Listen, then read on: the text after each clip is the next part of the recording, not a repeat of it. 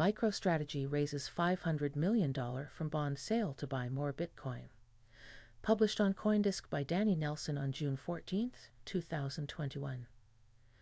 With their proceeds from a $500 million bond sale, MicroStrategy is buying up about $488 million in Bitcoin. Controlled by the CEO of Saylor, the business intelligence software company will be adding more Bitcoins to its wallet. Their newly found company, MacroStrategy LLC, a Bitcoin holding company, will be in charge in holding the Bitcoin, although the income from the bond sales is yet to be used in purchasing the Bitcoin.